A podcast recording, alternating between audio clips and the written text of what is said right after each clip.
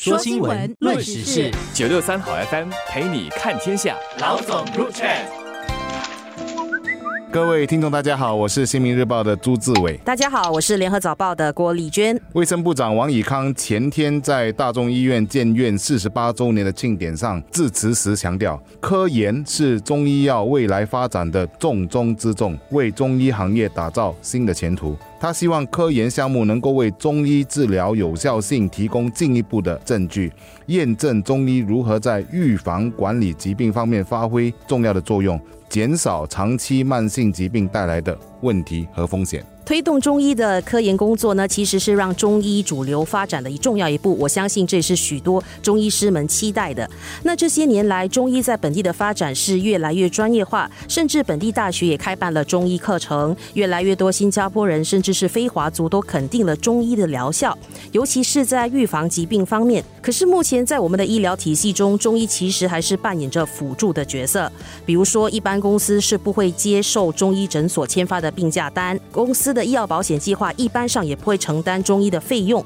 如果要让中医有往专业发展向前一步，正式成为本地医疗体系的主流的话，在科研方面确实是要多加努力的。部长的话，我觉得说的明白一点，就是一句话，让中医提倡的预防护理在健康 SG 计划里面扮演重要的角色。当然，中医有了这个发展的方向，肯定也会为中医业者带来新的前途，更多人可以加入当成职业。其实中西医各有所长，发展的脉络与特点不尽相同，可是万变不离其宗的是，中医和西医都认同预防胜于治疗，及早的管理疾病和风险因素是可以减缓个人日后面对的健康问题，而这也是健康 SG 计划的最主要的目标。说到中西医的不同，我们知道西医其实非常注重科研，那许多医生除了日常的看诊动手术之余，也得花相当多的时间来进行相关的医学研究，或者写医学论文等等。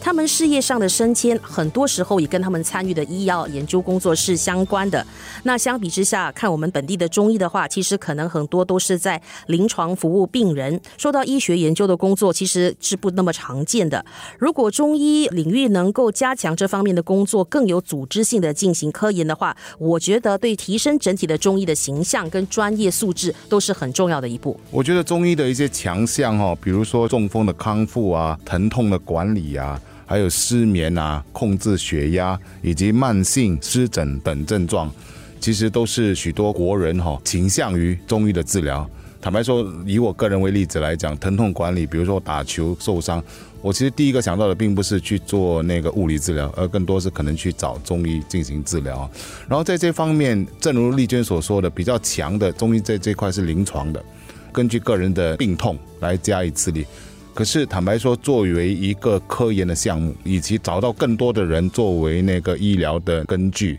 然后作为一种方案的不同的 SOP 的处理，这个我觉得可能是中医必须可以做的这个方向。我觉得整体的中医的形象在本地的话，就是除了科研水平相关，那另外一点我觉得跟它的收费架构其实是有一定的关联的。那在本地收费其实是呈现了两极化的一个局面，一边是一些中医团体他们提供的是义诊服务，一般都不收门诊费用，只收几块钱的医药费。那另外一边呢，则是一些商业的中医团体提供的服务，每次看病拿药等等与看西医的费用其实是一样的，一般要几十块钱，甚至是100多200元都有可能的。那如果你从市场结构来看，这其实是相当奇怪的现象，因为这两边提供的服务性质基本上是一样的，只是服务对象是不同。